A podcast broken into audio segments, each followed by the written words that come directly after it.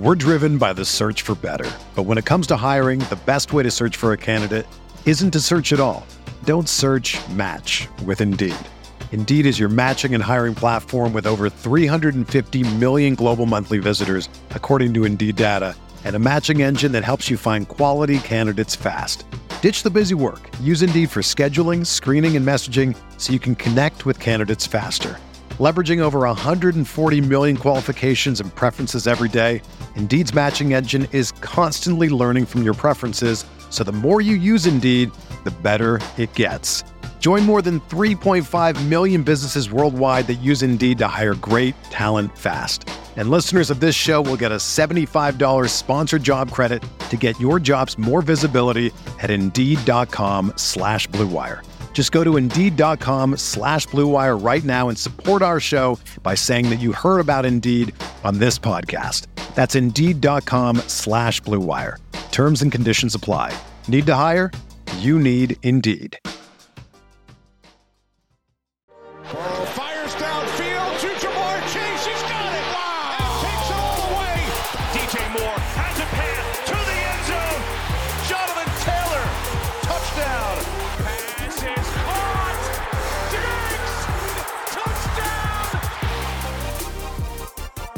I'm just going to steal the line, Shawn, from the start of Stealing Bananas that Ben used this week. The points were back, and that's what we are talking about here today on RotoViz Overtime.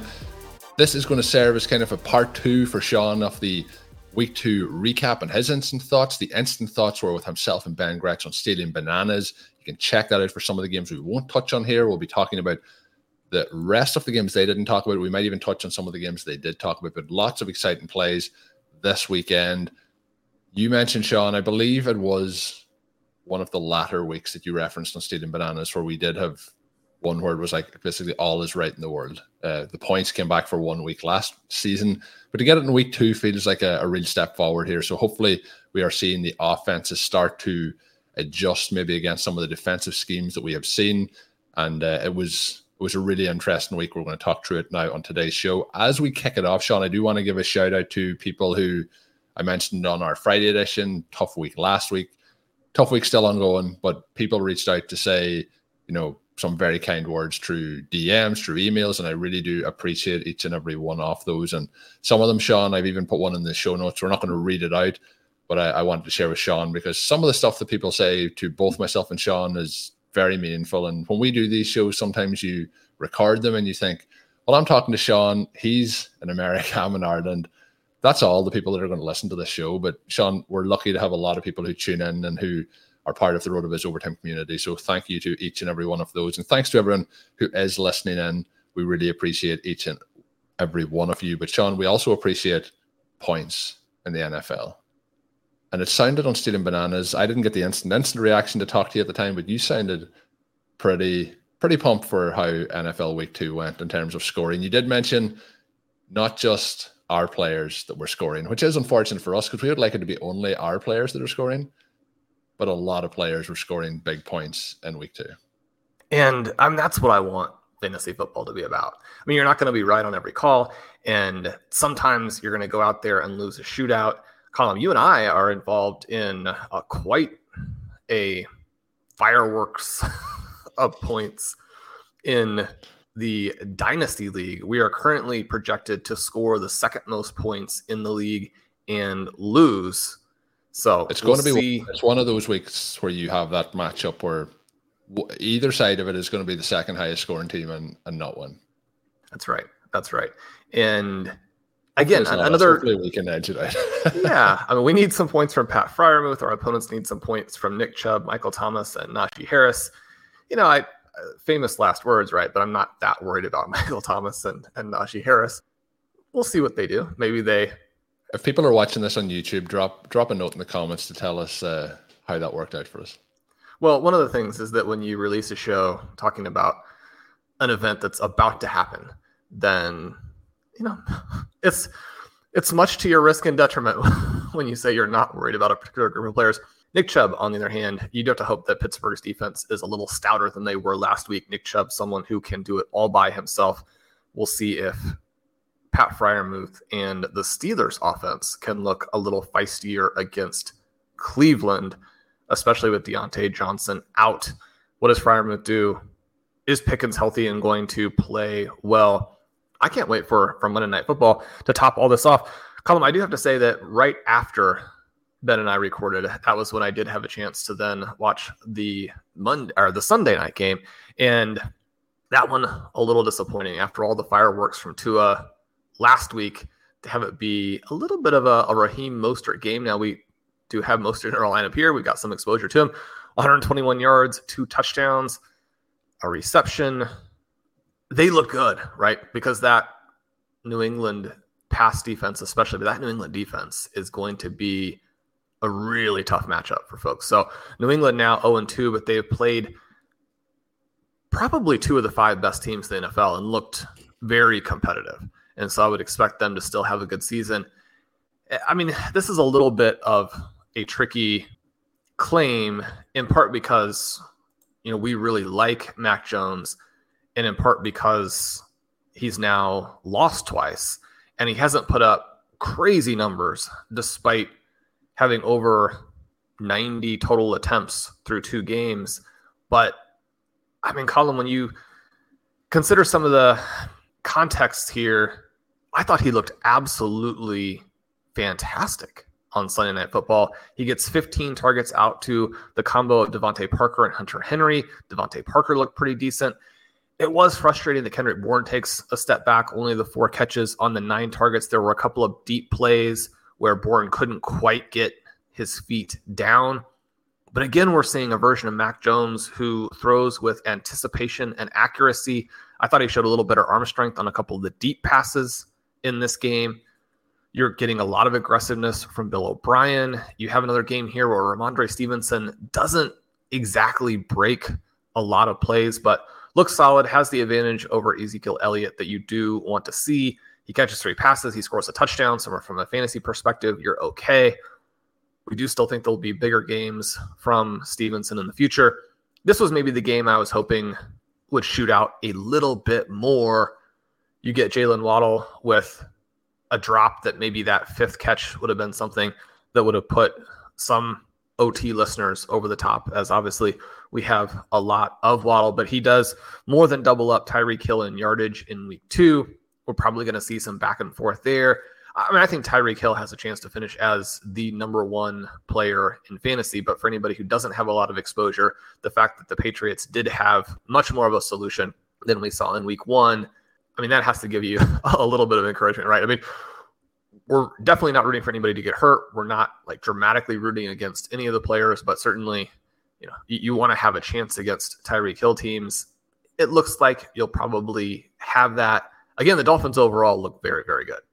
Yeah, and this was a lower scoring week for Waddle and Hill, for example, but I think this is kind of the lower scoring weeks. I know Waddle didn't have a big week last week either, but you know, four for 86 is not terrible. It's 12 and a half points. We get Tyreek Hill 5-40 and one touchdown from his side. It is spread around. This felt a little bit from the Dolphin side of things like this was a game plan specifically for the New England Patriots in terms of like 30 pass attempts for uh, Tua and 30 rush attempts then for the team as a whole. And we do get Mostert with 18 carries, 121 yards. He had that 43 yard touchdown, but he has two touchdowns in this one. I thought he looked like he, looked like what we think Raheem Mostert is. He's athletic, he's very fast, he runs away from people.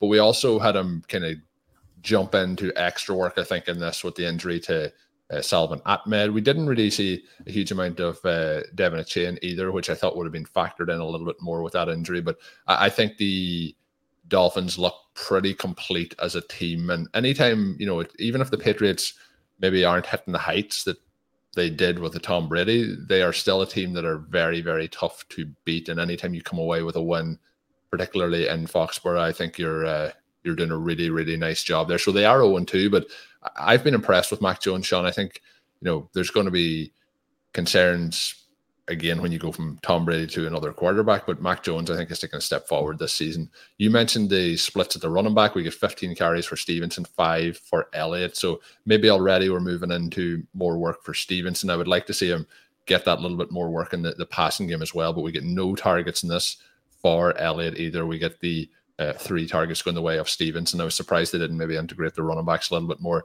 in the passing game. But an interesting game all around. I think the Dolphins are are legit, and even though we have a situation here where Tua doesn't put up huge numbers, disappointing now technically from a fantasy, fantasy points perspective. I think the, the the Dolphins are going to have huge weeks, and I think they're going to be in the the mix come playoff time. Shawn, somebody who had a tough week last week and who had another tough week this week, and that was Joe Burrow and the, the Cincinnati Bengals. He almost got them back in to a result here. They lose 27 24 to the Baltimore Ravens. Lamar Jackson, I think, looked pretty solid in this game. Um, we get Gus Edwards, you know, getting his rushing touchdown. He goes 10 for 62. Jackson, 54 yards on 12 attempts. Pretty balanced in the running game. And then we get Justice Hill mixed in as well, 11 for 41.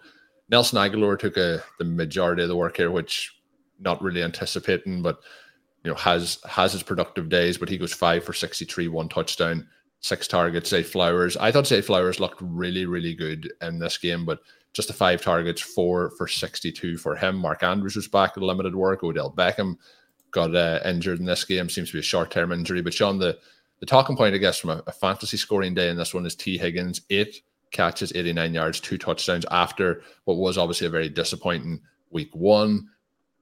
Ja'Marr Chase, though, Shawn, eight targets, five receptions, 31 yards, which is obviously a concern going his way, and then nothing really happening in the running game for them. But Joe Burrow, 41 pass attempts, 21 compl- 27 completions for just 222 yards, two touchdowns, one interception. So we get Tee Higgins, Shawn, who made some spectacular plays here. Joe Burrow had 222 passing yards, but he had to work for all of those. And if he didn't have Tee Higgins and his 89 yards, I think we're we're in an even worse position. What what do you think's happening here with with Cincinnati so far? Uh, they've got to find the right mix, right? You have a situation where through two weeks, Ja'Marr Chase is being targeted underneath, and yet has still caught less than 60% of his targets. We're looking at week two here, and you again get the big air yard week for Higgins. So this is back to back weeks where he goes for 125 or more. This week, he actually caught some of the passes. He gets the two receiving touchdowns. He looks very difficult to cover from a size athleticism perspective. Now, we know yeah. that he doesn't have elite speed or anything to that effect, but when you combine it with the size. the size and then the fluidity with which he moves at that size and his ability to catch the ball away from his body, his ability to box out the defenders. It makes him a very difficult matchup. And really, you're looking to balance the other elements off of this. And I thought the thing that was very encouraging here in week two is that you do have the six catches for Tyler Boyd. You're using him to make some of this underneath element work. And yet, when you are involved like that and only have 27 air yards for Boyd, that obviously a little bit of an issue, at least in that the other guy, Ja'Marr Chase, has to be involved further down the field. When you're looking at two weeks worth of information, and I mean, he's still sitting there at less than seven and a half air yards per attempt. That is going to be pretty problematic, especially when you still aren't completing the ball to him. You're not giving him a chance to use his signature after catchability as 44 yards in that category through the first couple of weeks. They looked better here, but Colm, this would have still been a blowout if not for this punt return touchdown. Yeah. Yeah. Took them a long time to get going. They do use Joe Mixon, and you could argue that it was relatively effective, right? He goes for 59 yards. He looks decent. He goes for 36 yards as a receiver. He looks decent there. But I mean, for this offense to work, you have to get the ball to Ja'Marr Chase. You have to get the ball to him deep. He's got to make plays. And one of the things that happened in this game is that it certainly wouldn't qualify as a drop, but he does have a catch in the corner of the end zone on a perfect path from Burrow, where the defender is all over him, is hugging him, throws him to the turf. He's not able to hold it as he goes to the ground there you're just going to need some big plays from Chase to get going. And I mean, we've watched this over and over from the Bengals. We're not, I wouldn't say overly concerned, but certainly if Ja'Marr Chase was your first round pick, then I mean you're already operating at a huge deficit because yeah. outside of some situations like Cooper Kupp and Travis Kelce, I mean the first round picks have scored. And even some guys like Austin Ekeler, where weren't able to play in week two, the amount they scored in week one, and then knowing that you were going to get, you know, the chance to put somebody else into your yeah. lineup in week two, that's that's a huge difference from where we are right now with Chase. Just like we wouldn't say that Joe Burrow is done or having trouble or not going to be good. I mean, obviously he's not done. You're not going to say the same thing about Chase either. And yet we are already now in a situation where we can ask questions about how he's being used and how this scheme, how the play calling takes best advantage of his skill set. Because, I mean, we're quite a bit removed now from some of these games. And you think back to week 17 a couple years ago, where he's behind the defense, scores all those points against the Kansas City Chiefs. Week two brought us a lot of fireworks, it brought us some big plays. Every defense that you're playing is going to be a little bit def- different every defense is going to have different answers for that. We can't simply say, oh, you know, people had big plays in week two.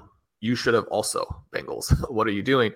But that is basically what we're going to have to have here is that they have to be able to pass protect and to have play calls in the offense to get these guys behind defenders. When you think back to when Chase was a rookie and you're a month in and he's telling the coaches, look, you've got to get me a chance to get deep when we shouldn't be a couple years later and back in that same situation where you got to have some plays dialed up to get him the ball where he can really do damage, right? You don't want to get in the ball at the line of scrimmage or five yards down the field. It doesn't have to be a 50 yard pass, but he's got to be involved in plays that have some similar elements to what you're seeing from Tyreek Hill. That's the skill set. That's where he has to be delivered the ball. That's what the Bengals are going to have to do to pull out of this because I mean, it's not going to be an easy path for them, and it's easy to say, "Well, we've we've watched this happen multiple times." I mean, they can come back out of it, but they are still now in deep trouble when we look forward to how you end up with the number one seed in the AFC. You can already say it's almost certainly not going to be the Bengals, in part because those other teams are still good, and those other teams, in some cases, like the Kansas City Chiefs, are going to have a much easier schedule. Yeah, and you touched on a lot of the parts there, and even going back to referencing where they were a couple of seasons ago. And I think one of the things that I would call out is when you're getting those yards from Joe or Joe Mixon and those pass attempts to Joe Mixon, I, I think that's something that the defenses are willingly going to give up when you have Tee Higgins and Ja'Marr Chase, you know, as the wide receivers. They're going to let Joe Burrow get those, you know, four and a half yards per carry if that's going to lead them to, to winning the game at the end of it. The other part that you had on is what other offenses are doing to you know manufacture these opportunities, whether it's right combinations, whether it's just getting them the ball, you know, in space. You mentioned behind the line of scrimmage and you know, near the line of scrimmage. We see a, really tough game this week for the Jets, but even on that, giving the wide receiver the opportunity to make a play and with his athleticism, we see Garrett Wilson go and get that touchdown. We're not seeing it. You mentioned the, the Dolphin side things with Tyreek Hill Waddle and how they're they're they're using some really interesting, you know, even decoy runs from some of the backside of the backfield to avoid you know people being able to double cover Tyreek Hill or Waddle at wide receiver. And I do think the the Bengals offense maybe is not adapting to what some of the other offenses are doing. I think they may have been the slowest so far to try and adapt to, you know, we've talked about you know the, how, how safeties maybe staying deep, how corners maybe staying deep in terms of their coverage. And I don't really feel like they are adapting that much to those changes. Um, and I think that's what's causing a lot of their their issues here. But we'll see what happens. And you also with Ja'Marr Chase, you get back into that part of the conversation about Tee Higgins and Ja'Marr Chase and the splits. You know, outside of if you take out the games where Higgins has been active and not played, for example, you know they're they're pretty close in terms of who's the the highest point scorer out of the two of those guys. So interesting to watch going forward, but it also leans into you know the sample size and, and seeing what happens in week three where all of a sudden we get 100 yards and, and two touchdowns for Ja'Marr Chase and conversation flips back in the opposite well, those, direction. I mean, those games are coming, right? Yeah. We're not going to go a full season without him. But when you get off to a two game, you know, mini slide, then again, your fantasy managers are already really under the gun. Well, we were, we were about, hoping for 20 plus points per game, not almost getting 20 PPR points through two games. That's where exactly. I mean, if you're going to compete in that top five pick range, that is where you need to score. Yep. And so uh, he's got a, a long way to go to climb back out of it. And you also think of why we didn't really understand how Tee Higgins was starting to slide into the middle of the third round in the final weeks of drafts. I, I don't want to make it anyway sound like we weren't drafting Ja'Marr Chase because definitely when you had a shot at that, I think that you wanted to take it. Yep. But certainly Higgins is the guy we end up with more because you just you have more opportunities. It's not like only if you have the 102, right? And with him being a priority target, with what we've witnessed from a volume perspective through two weeks, even with the week one donut, I mean, that looks like very much a league winning or at least roster bolstering type of play. Colm, going a little bit deeper here, some other things that listeners are probably going to be interested in. We get a couple of receptions for Trayveon Williams. The targets, at least on the Bengals side, are fairly concentrated to that big four.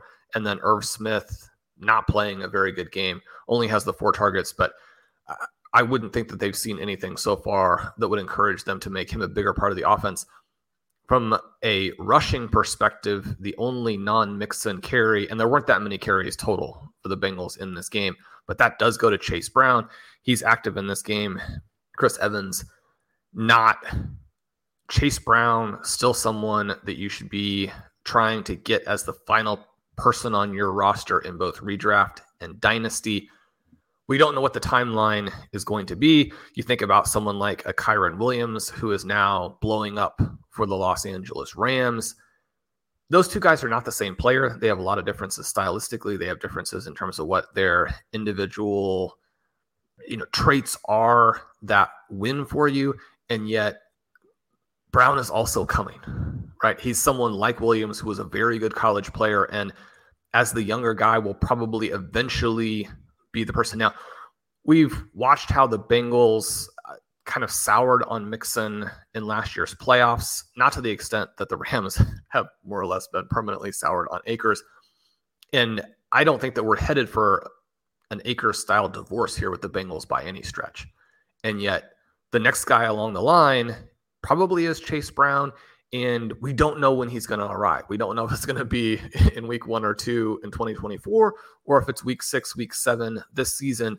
Either way, you want to be prepared.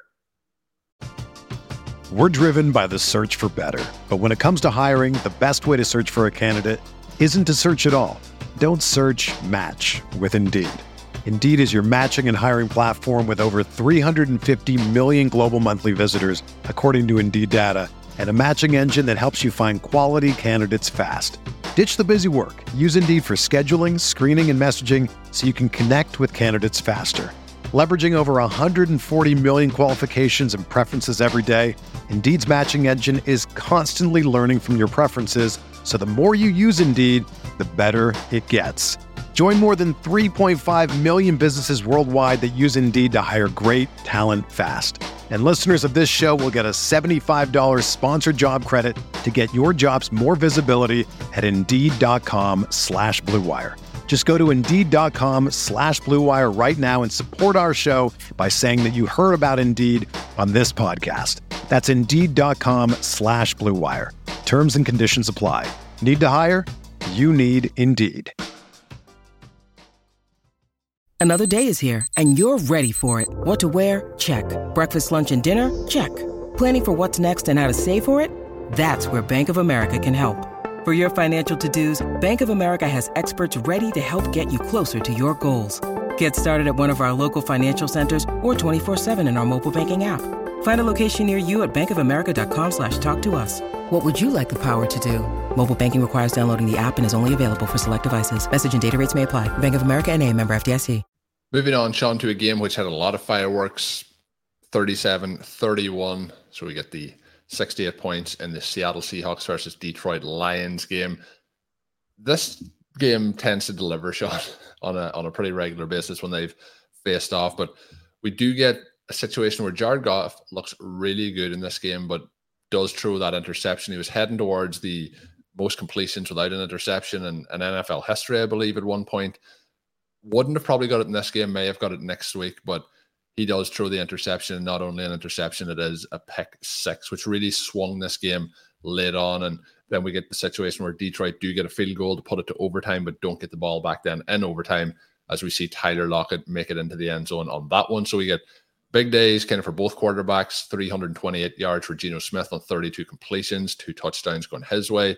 Jared Goff gets 28 completions, three to three, three touchdowns, that one interception going his way. So both quarterbacks looking really good in this one. We get two touchdowns on the ground for Kenneth Walker, Shawn, but just the 43 yards. The thing I would say with Walker is he just like we're we're gonna, you know, we talk about running backs quite frequently now with certain specific ones, but Bijan Robinson moves just at a it, doesn't look like he's playing the same sport as some of these other guys that we see playing running back that we don't want to have on our rosters, but he just looks electric. But Walker at times when he's like moving laterally and then accelerates forward, it just he it just looks different when he does it. And he he doesn't have as much on the ground, but that I think that is because up until towards the end of this, we were seeing, you know, Seattle try and move it through the air mostly. The interesting thing coming on the Seahawks side is how they are using the wide receivers. We get six targets in this, six receptions, 75 yards from Metcalf, but we get 10 targets going the way of Lockett, eight for 59 and two touchdowns, including the one in overtime going his way. And then we get the six targets for JSN, five reception to 34 yards. So while the numbers aren't really there for JSN at the moment, he is working his way into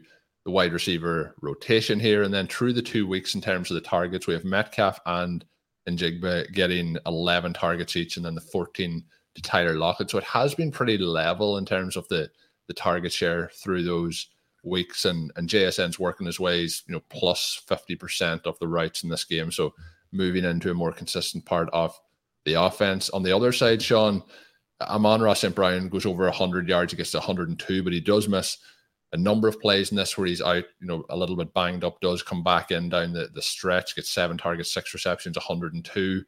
Felt like there was more out there, but obviously being banged up, that that leads to not getting all that. Josh Reynolds gets into the end zone twice, five for 66. LaPorta gets five for 63. I think hasn't, you know, have a massive day in any of these first two weeks, but the way he has been used so far, Shawn, very encouraging, kind of what we were hoping to see in those early points off the season. Then Kalif Raymond gets in as well. Montgomery picks up an injury in this. Unfortunate for him, seems like he'll be out a few weeks. He had 67 rushing yards and a touchdown at that particular point. But that opens up a door now, Shawn, for Jahmyr Gibbs, who just had 17 rushing yards and seven attempts, but he did start to get the work in the air. Nine targets, led the team in targets, seven receptions, but the 39 yards. But if we do see Montgomery miss a couple of games, this could be the real coming out party for Jahmyr Gibbs. Both these teams, I think, we're going to see a lot of fantasy points throughout the season. And this was very encouraging, I think, for the Seahawks after how they really fell away uh, in that game last week against the LA Rams. And if you think about the Rams 49ers game, the Seahawks have to be a little bit concerned that two of the best teams in the NFL are in the same division with them, and that that's going to cause problems for them. At the same time, the loss to the Rams is probably not going to end up being anything like a bad loss. And this win on the road at the Detroit Lions, a Lions team hmm. that I think is a dark horse contender, you know, to be in the NFC Championship game on that side.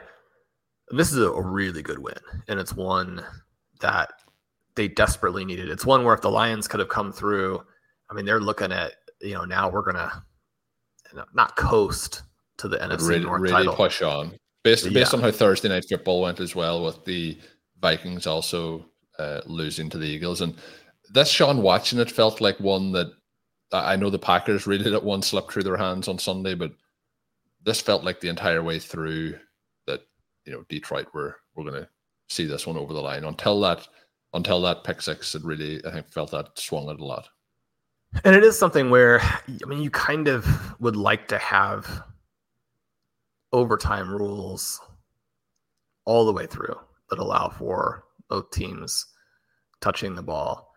Obviously, that's controversial. Obviously, we want to keep these games as short as possible.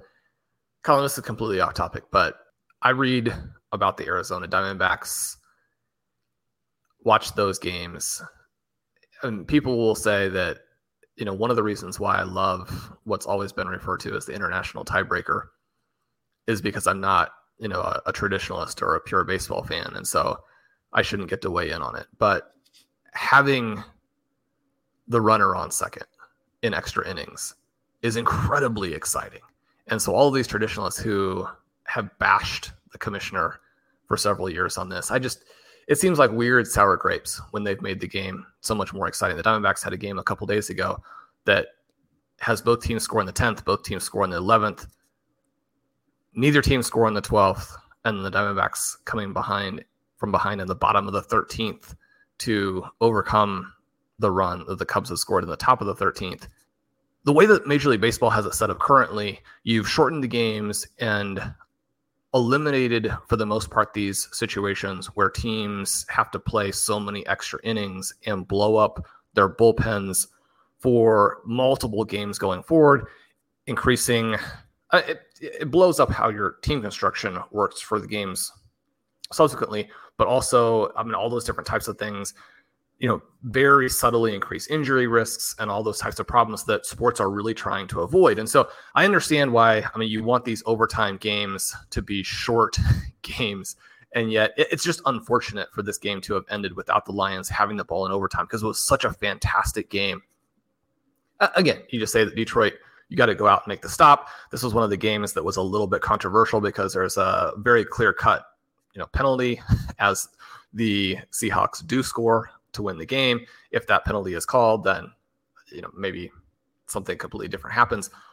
But the shootout here and getting so many people involved, Colm, in our sort of projecting the season episode right before things kicked off, we talked about the Seahawks. You were giving me DK Metcalf and JSN as the two guys who's going to lead the Seahawks in receiving. I said no, I'm taking Lockett as the number two, and I still am taking that. I mean, I think he looks really, really good. You have a, you have a, you certainly have a lead at this point, but we are two weeks into the season. Well, well, I don't know if I have a lead. I've got a pretty big deficit because I've got JSN number one, but I still like that. I mean, you look at what we're getting from Puka Nacua, which is, I mean, one of the Outrageous. coolest stories in years and years and years, right? Just unbelievably fantastic. We've been waiting for, you know, more than a decade for the next Anquan Boldin to come out of nowhere and destroy the NFL as a non-first round pick. We just we just we, ha- we, we have it. to mention we got it. We have to mention this, Shawn. Uh, 15 receptions for 147 yards for Puka, the most receptions in a single game by a rookie in NFL history. First player in history with 10 receptions and 100 receiving yards in each of his first two games, and he's the fifth player with at least 10 receptions and 100 receiving yards in each of his first two games of a season with Miles Austin, Isaac Bruce, and Cooper Kupp, Andre Rison, the only other ones. So, you know, we talk about sometimes, you know, historic things. This is historic. This is generational. This is historic. And it's also insane. it's been so cool. It's so cool. I mean, you watch this game against the 49ers, and it was exciting because I did get to add him to a bunch of very high stakes. Uh, and you temper expectations. You know, he, he's on the injury report. You know, he's against the 49ers who are. Yeah, I mean, you're wondering if you should even start it in week two. Hopefully but then the game goes, and you're like, is he invisible? because he's open on every play. So he's not like you know you talked about you know elite speed earlier with you know Tee Higgins mightn't have it. The, the one thing here is uh Puka certainly doesn't have elite speed. No, and but he I think we've joked in the past that the best superhero power is luck, right? That's that's my favorite power. It's one that we like to utilize in fantasy. Colm, has he been able to use that superpower on every single one of his 25 receptions? I, I would say that it has been a combination of skill. Obviously, we're just joking. We didn't give him credit for the skill. Invisibility, and luck. That's how you get to 25 receptions through your first two NFL games. I was kind of thinking in week one they might have thought like, wow, this this game mightn't be any good, so let's not just put all our focus on him. Uh, and then it, it turns out that maybe the 49ers thought the same thing. I don't know. It was crazy. It was crazy. So that is prelude to saying not 25 receptions in two games, right? Because we're not getting that kind of thing from the superstars. But some results like this are coming from JSN. whatever you do, do not sell low in any format. He's still going to lead the Seahawks in receiving. Colm, that's one I feel very comfortable doubling down on. You look at the Lions side of it, you mentioned the situation there for Gibbs. He has the seven receptions. That's what we were talking about for him as being the next, you know, Marshall Faulk, Christian McCaffrey. In week one, he didn't get a lot of touches and looked absolutely electric. In week two, more opportunities. I would say struggled a little bit more in this one. So uh, we want to see him play a little better. I think that he will. It is nice, I think, to have a couple game stretch here where he'll probably get some opportunities and be able to settle in and not be thinking, you know, every time that he makes a mistake or every time there's a run that isn't perfect, that you're coming back out and you're going to watch David Montgomery plunge into the line two or three more times. Now, having said that, Craig Reynolds did get three carries in this game. and so they are committed to having other players work in. And yet, when you have the 16 total opportunities for Gibbs, the seven rushes and the nine targets, I mean, that's about what you're looking for from him. Maybe now with Montgomery out, that number rises to 20 to 22, but he's going to need to do damage with those touches. You can't simply always be asking for more volume. The player has to come through with the plays. The player who is coming through, and again, if, if you didn't watch this game and you're just looking at the box score, you're probably thinking Sam LaPorta, six targets, five catches, 63 yards. That's certainly good for a tight end early on. I mean, obviously everything he's doing is going to be you know, massively swamped by what Puka is doing, and it should be. But for a tight end to come out and have these first two games, and the 63 yards here, a lot of those came from him fighting with the ball after the catch, breaking tackles, working through contact. He looks ferocious out there. I mean, he's got the mindset that Dan Campbell and the Lions want. I'm constantly receiving second round pick offers for him in Dynasty, in some cases, even multiple second round pick offers. And yet, I mean, LaPorta is somebody who my take on it was that he should have been drafted around 108 this season. If you got him in that 201 to 205 range, you're definitely not giving him away now. And I'm, I mean, he's worth at least a one, if not a high one, a one plus Sam LaPorta is going to be the next difference maker at tight end and Colm. Those difference makers simply do not exist. Whatever you do, don't trade Sam LaPorta early. Yeah, and I think the only thing, like obviously you could get a huge yardage total or even more receptions, but the, the one thing I think that may, and maybe you're in a situation where maybe you're in a league where you maybe are able to acquire him. I feel like this is the, if anyone is trying to acquire him for reasonable offers, I think this is going to be the last chance because once he starts getting in the end zone, it's it's over. I think we could see him really start to ascend up, not just dynasty rankings, but if you're looking ahead to next year's redraft landscape, you know, we can we I think we could see him right at the tail end potentially of those elite options heading into a second season as as people's hype gets gets really up there. But Shawn, well, Colm, who would you have ahead of him in dynasty tight end rankings right now? Everyone knows I'm TJ Hockenson uh, mad. I think at this point he should be the tight end one moving forward. And then I think when you're looking at the age gaps of some of these guys, and I wouldn't be against people who are going to have, you know, Mark Andrews and Kelce in certain rankings, but I, I'm going to start to target these younger guys, and I think you're into Pitts and LaPorta pretty quickly. I think he's probably around five for me. I would, you know, I would take Kelce over him. I'm not in trade Travis Kelce for Sam LaPorta, but I think I would really have him up as high as that. I think that'll make sense. And what you discussed there is that the basically there's two veterans that you could have in the mix: Mark Andrews and Travis Kelce. and then I think that you're into, um, you know, Kyle Pitts. Then I think you're really starting to get into Sam LaPorta after that because there is there's a lot of nothing at tight end. If you're looking for the true difference makers, I think he he really has the the upside to to get into that mix. I think extremely quick. And when we talk about perpetual reloading, I mean, Sam LaPorta was kind of the poster child for this when you think of how having a lot of picks in that range was so valuable to being able to land someone like him on a lot of teams.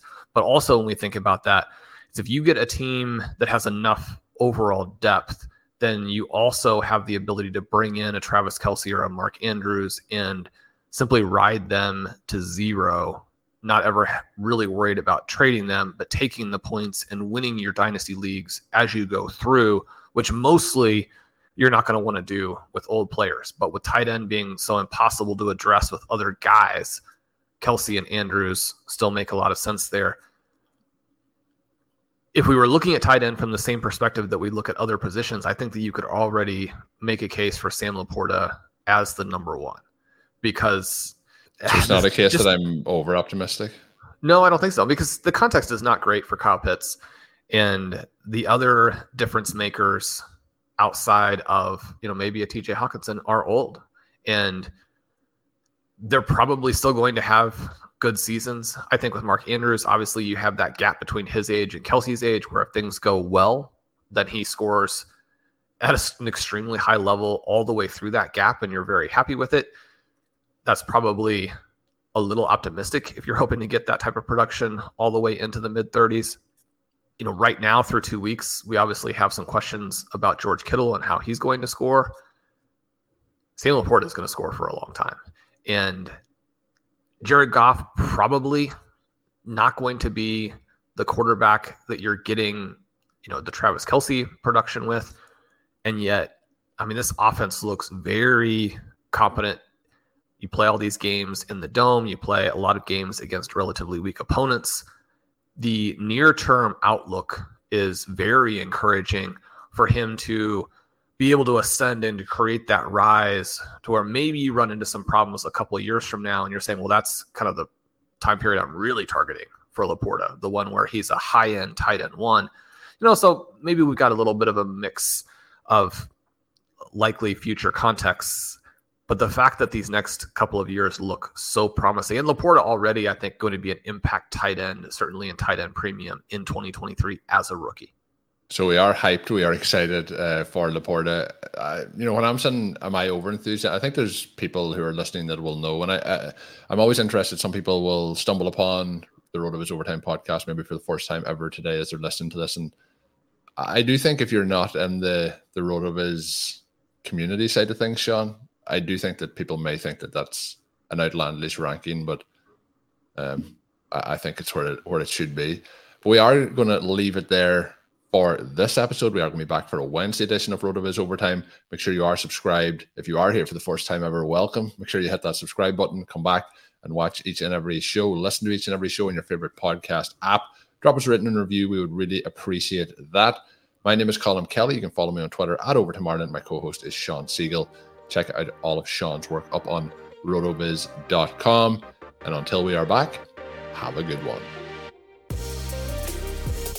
Thank you for listening to Overtime on RotoViz Radio. Please rate and review the RotoViz Radio podcast on iTunes or your favorite podcast app. You can contact us via email at rotovizradio at gmail.com. Follow us on Twitter at RotoViz Radio. And remember, you can always support the pod by subscribing to RotoViz with a discount through the RotoViz Radio homepage, rotoviz.com forward slash podcast.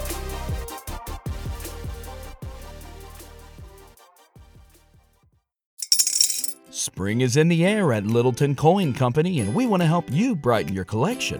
Visit us at littletoncoin.com all month long to enjoy 15% off your purchase. With a wide selection of coins, paper money, supplies, and more, Littleton Coin Company has something for every collector's taste. Use promo code SPRING at littletoncoin.com for 15% off your purchase all month long. Restrictions apply.